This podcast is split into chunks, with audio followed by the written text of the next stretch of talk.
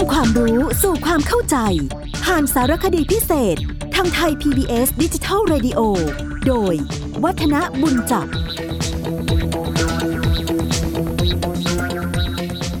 สวัสดีครับท่านผู้ฟังครับ วันนี้เราก็นำเอาเรื่องราวเกี่ยวกับประเพณีไทย ด้านพิธีการสู่ขอในงานมงคลสมรสมาคุยกัน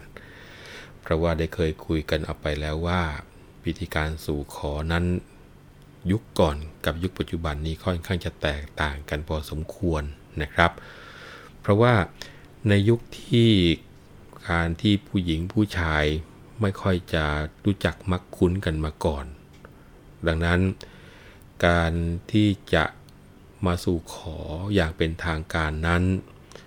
เท่าแก่ฝ่ายชายพอมาเจรจาสู่ขอ ก็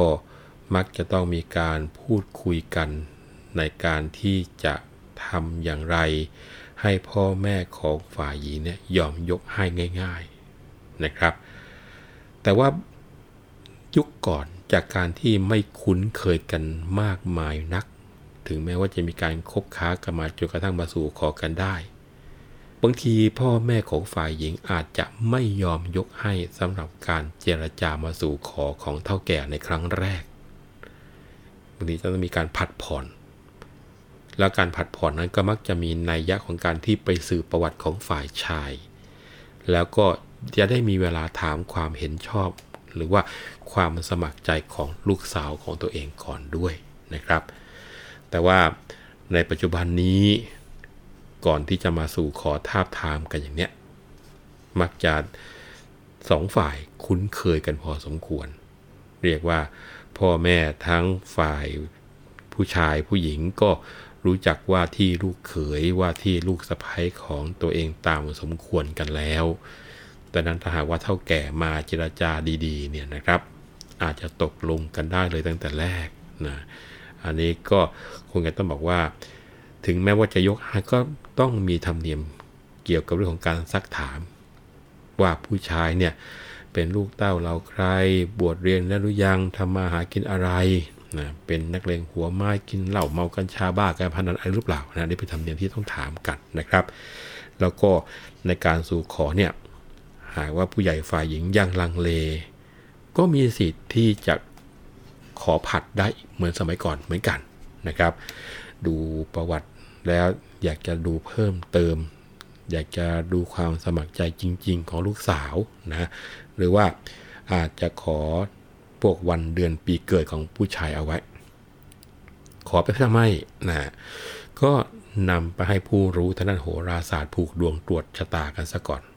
นะถ้าหากว่าดูแล้วไปด้วยกันได้ไม่มีปัญหา ก็จะขอเลิกขอยาม พื่อที่จะกำหนดวันมั่นวันแต่งกันไปเลย แล้วผู้ที่รับภาระตรงนี้มักจะเป็นผู้ที่เป็นพระเป็นเจ้า หรือว่าเป็นผู้ที่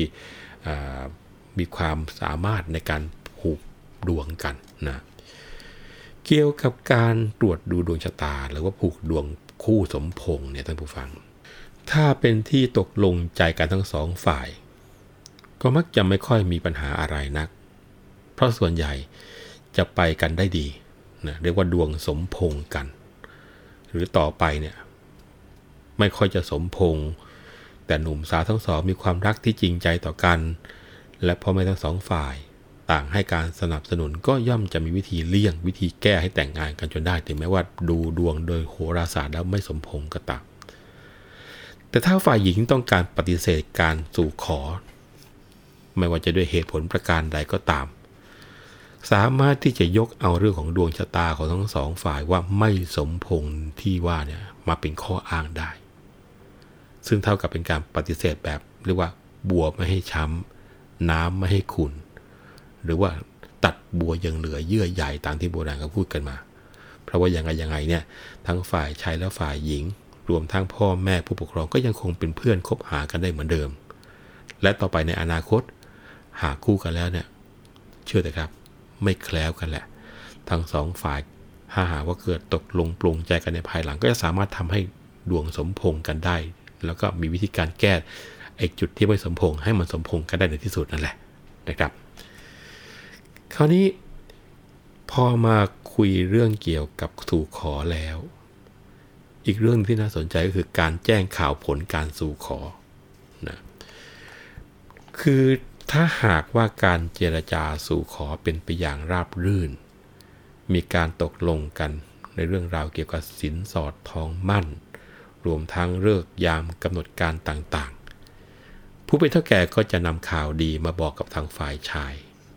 หรือไม่ดีไม่ดีเนี่ยบางทีพ่อแม่ของฝ่ายชายและว่าที่เจ้าบ่าวก็ไปกับเท่าแก่ด้วย เรียกว่ารู้กันตรงนั้นเลยนะฮะการตกลงเจรจาต่างๆ ก็จะง่ายเข้า แล้วก็สะดวกในการพูดคุยเกี่ยวกับรายละเอียด เพราะว่าประเพณีในแต่ละท้องถิ่นนั้น ย่อมที่จะมีผิดแผกแตกต่างกันบ้าง รวมไปถึงการจัดรับขบวนขันหมาก ซึ่งอันนี้เป็นหน้าที่ของฝ่ายเจ้าสาวนะครับ คือฝ่ายเจ้าบ่าวยกขันหมากไป แต่ขบวนรับขันหมากนี้เป็นฝ่ายเจ้าสาวเป็นผู้จัด ซึ่งตรงเนี้ยต้องถามถึงจำนวนแขกฝ่ายเจ้าบ่าวคำนวณรวมกับแขกฝ่ายที่ตัวเองต้องจัดเตรียม พื่อที่จะได้จัดเตรียมการต้อนรับอย่างที่จะไม่ให้ขาดตกบกพร่อง เพราะว่าตามธรรมเนียมในการเลี้ยงดูปูเสือนี่ถือว่าบ้านเราเป็นเรื่องสำคัญ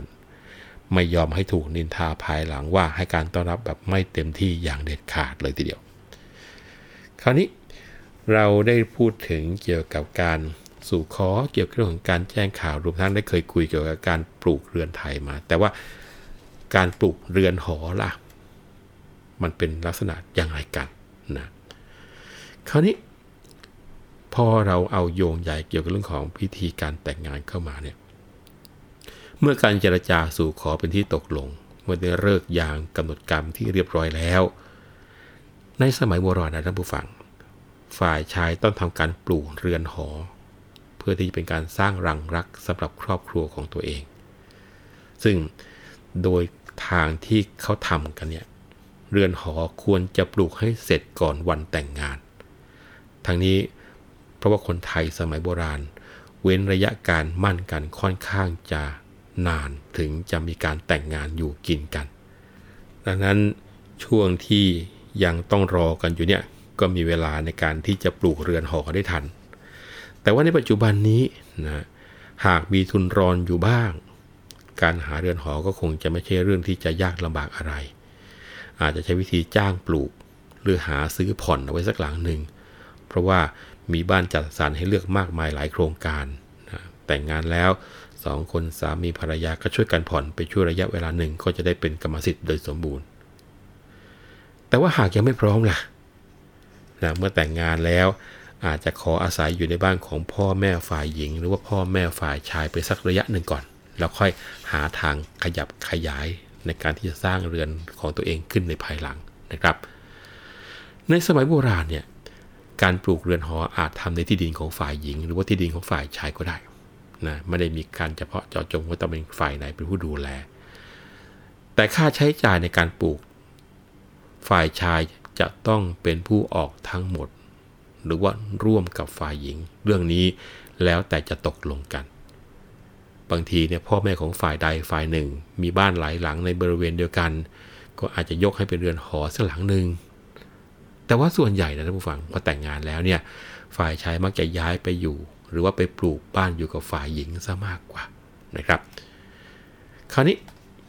เรื่องเรือนหอไปแล้วเรื่องพิธีการสู่ขอไปแล้ว มาเข้าสู่พิธีมั่นบังนะ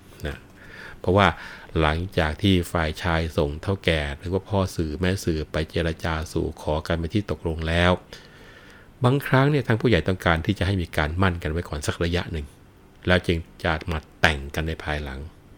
เพื่อที่จะให้หนุ่มสาวเนี่ยได้มีโอกาสดูใจกัน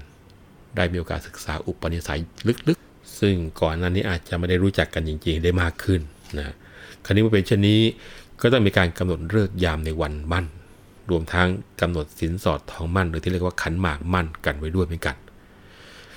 เขาจัดขันหมากมั่นกันยังไงนะเมื่อถึงกำหนดเลิกตามที่ได้ตกลงกันเอาไว้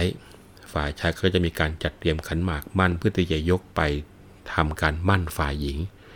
โดยมอบหมายให้เท่าแก่ฝ่ายชายเป็นผู้นำไปมอบให้แก่เท่าแก่ฝ่ายหญิง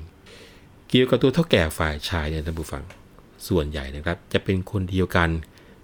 ที่ไปทำการเจรจาสู่ขอ แต่ว่าก็ไม่ได้ผูกขาด อาจจะให้คนอื่นมาทำหน้าที่แทนก็ได้ เพราะว่าไม่ค่อยถือ ถ้าถือกันเนี่ยส่วนมากจะไปถือกันตรงที่ว่า เท่าแก่ขันหมากตอนแต่งควรจะเป็นเท่าแก่คนเดียวกับที่ไปเจรจาสู่ขอ อันนี้ค่อนข้างจะถือกันนะเท่าแก่ขันหมากเนี่ยนิยมให้สามีภรรยาที่อยู่กินกันมาด้วยความผาสุก โดยไปด้วยกันทั้งคู่ ว่าไปนี่ก็ถือเป็นการถือเคล็ดชีวิตคู่นั่นแหละนะครับ ในบางแห่งอาจจะเป็นฝ่ายชายหรือฝ่ายหญิงเป็นผู้ทำหน้าที่เท่าแก่ขันหมากมั่นเพียงคนเดียวก็ไม่ได้ผิดอะไร เกี่ยวกับการจัดขันหมากมั่นเนี่ยท่านผู้ฟัง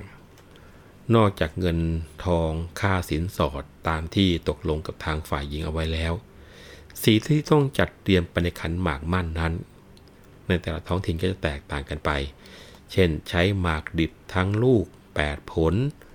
พลูสี่เรียง บรรจุลงในขันใบหนึ่งนะครับ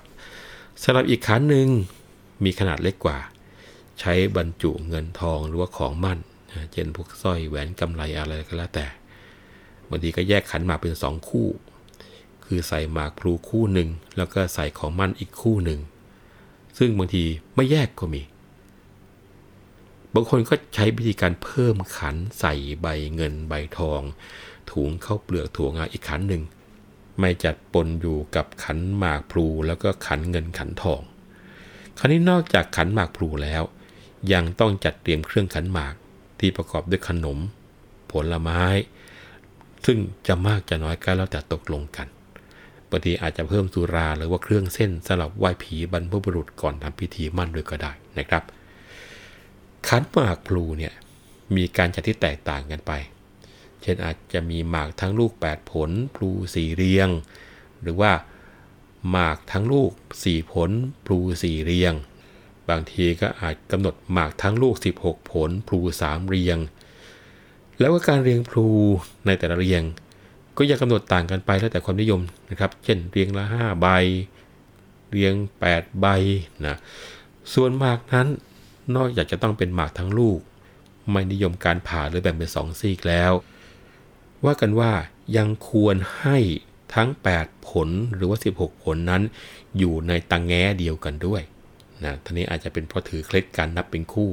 แล้วก็การเป็นอันหนึ่งอันเดียวกันนั่นแหละนะเหมือนกับเป็นการสร้างระบบสัญญลักษณ์นะครับ เรื่องของการแต่งจะมีรายละเอียดพอสมควรทีเดียวแต่เวลาเราหมดแล้วนะครับ วันนี้ผมขอคุยกันนี้กันแล้วกัน แล้วครั้งหน้าจะหยิบยกเรื่องเกี่ยวกับการแต่งมาคุยกันต่อเนื่อง วันนี้ผมวัฒนอุ่นจับคอลาไปก่อนนะครับ สวัสดีครับ